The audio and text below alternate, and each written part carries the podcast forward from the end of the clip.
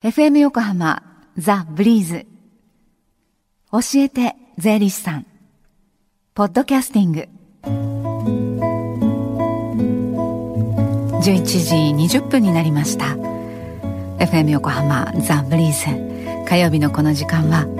私たちの生活から切っても切り離せない税金についてアドバイスをいただきます。スタジオには東京地方税理士会から石川昇さんです。石川さんこんにちは。こんにちは。よろしくお願いいたします。お願いします。はい、えー、今週はどんなお話でしょうか？はい、えー、今回はですねあの先日9月1日が防災の日、えー、あとまあ来週の9月11日が東日本大震災の月命日ということもありますのであのご自宅の地震対策と税金についてお話ししたいと思います。はい、はい、自宅の地震対策と税金、はい、これは具体的にはどういう関係があるんでしょうか？はい、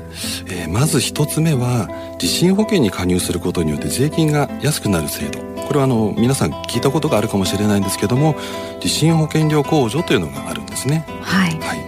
えーまあ、具体的にはご本人様またそのご本人のご本人とあの生計を共にするあの奥様だったとかあのご親族の方が所有する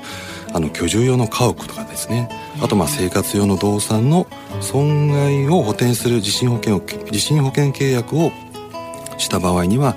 その年に支払った保険料に対して所得税や住民税の負担が軽くなる制度なんですね。はい、はい、であの地震で発生した、まあ、火災による、まあ、災害。これは通常の火災保険では、まあ、カバーされないということが、だいぶあの広く知られるようになってきたかとは思うんですけれども、ねはい、ね、特に東日本大震災以降注目されましたよね、ね、地震保険。はい、はいで、まあ、これはあの私まあ試験なんですけども、はい、やっぱりこれは日本はあの地震国というぐらい地震が多い国だと思うんですよね。はい、でまあ国も国民があの地震保険に入っておいていた、ね、もらえれば、まあ、災害後の生活再建もしやすくなって、まあ、最終的には国の負担も軽減されるという理由からあの進めてるかもしれないですよね。はい、やっぱり私の周りでも地震保険はどうしようかなっていう方がやっぱ増えてますね。はい、やっぱり契約される方が、ねね、多くなってきていますよね。はい、で他にもじゃあ地震対策として何かあるでしょうか？はい。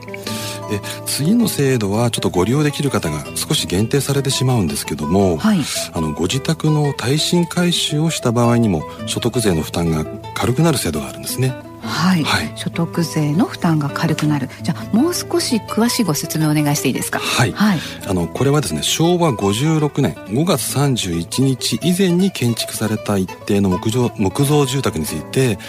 あの住宅耐震改修をした場合にはあの最高で20万までは所得税の負担が軽くなるんですね。はい、で、まあ、この制度を受けるためにやっぱりあの確定申告をしないといけないんですけども、はい、まあ、あとそのためには役所などから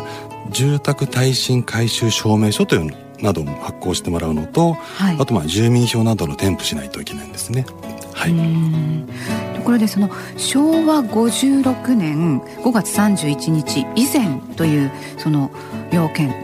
なぜあるんですか？私も詳しいところはちょっとあのわからないんですけどもおそらくその前あたりに数年前あたりに大地震があったのかなっていうのが一つのあの私的には考えがあるんですけどもでちょうどそのタイミングにですねあの住宅を建てるための耐震基準が変わったのが大きな原因なんですね。はい、で、まあ、昭和56年 5, 5月31日より前ってどんなのって話は多分皆さん思うんですけども、まあイメージされるとすればご実ご実家のそうですね。ねお父さんお母さんの実家もそれより前ですね。まあ、途中リフォームなんかもしてるんですけれども、ね、多分それそれが一番イメージしやすいのかなと思います。であとちょっと税金とはちょっとずれてしまうんですけども横浜市などの地方公共団体などによってはですね、はい、あの耐震改修の方法などの相談に乗ってくれる場合もあるんですよ。はい、あとねその改修費の補助金も支給してくれるとこもありますので、まあ、もし興味があるようでしたら一度お住まいの、まあ、役所に相談されるのがいいかもしれないですね。はい、はい。地震対策と税金ということで他に何か付け加えることありますでしょうか、はい、これもちょっとあの限定されてしまうかもしれないんですけども昭和57年1月1日以前からある住宅で、はい、今の耐震基準に合う工事であの金額30万円以上の工事をした場合には固定資産税が半分になる制度があるんですね。はい、これもいろいろとあの提出したり必要な書類なども出てくるんですよね、はい、やっぱりこれもね所得税があの負担が軽くなる時のように役所に出さないといけないんですね申告を。で、まあ、例えばこれの所得税の負担が軽くなる制度については今のところ平成25年の12月31日まで、はい、で先ほどの固定資産税が安くなるケースは平成27年の12月31日ま12月の31日までにあのこれまこれらの制度の期限があるんですね。はい、はい。であとこれ先ほどのあの補助金のケースなんですけどもあの補助金の申請もまあ数ヶ月に及ぶケースがあるので、まあ、もしご検討されるようであればお早めに対応された方がいいのかもしれないですね。はい、であの、まあ、これも最後になるんですけども今回の耐震対策の税金とかですね補助金はまあいろいろあの期限とか書類等を用意しないといけないんですよね。はい、はい私たち税理士などの専門家にご相談しご相談をしていただくか、まあ、もしご自身で行う場合には、まあ、ぜひあのチェックリストなどを用意していただいて、はい、まあ、申請漏れ等を防いでいただいた方がいいかもしれないですね。はい、はい、ね、日頃から地震などの災害対策も忘れないようにしないといけないと思います。そうですね、はい、専門家に相談をしてっていうお話が出たんですけれどもその日頃税について気になることを相談できるような機会は近々ありますでしょうか？はいあります、はい、あの東京地方税理士会の相模原支部による無料税務相談が行われます。はい、えー、日時は毎週の木曜日、はい、昼の1時から夕方の4時までで場所が東京地方税理士会の相模原支部の事務局において行われます。はい、はい、こちらお電話で予約をしてからお出かけになってください、はい、東京地方税理士会の相模原支部の番号です。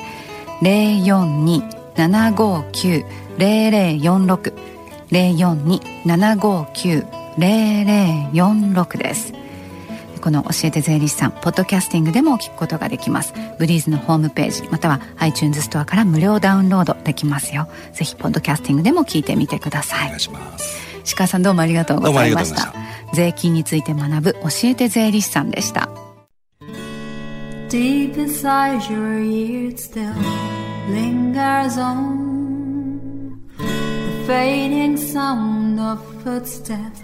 So clear to hear Whenever I find you with Empty beer bottles in your hand I see someone four years old staring back at me.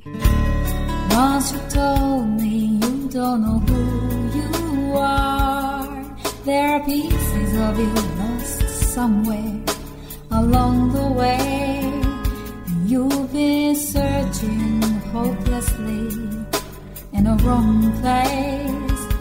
Cause they have always been with you from the very start. So many years you haven't been yourself.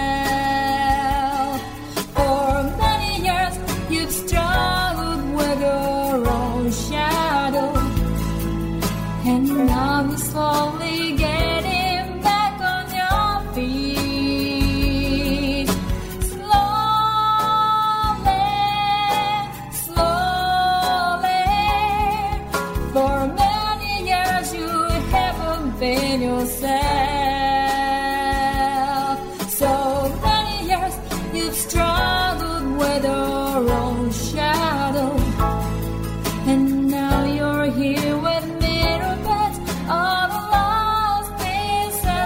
another.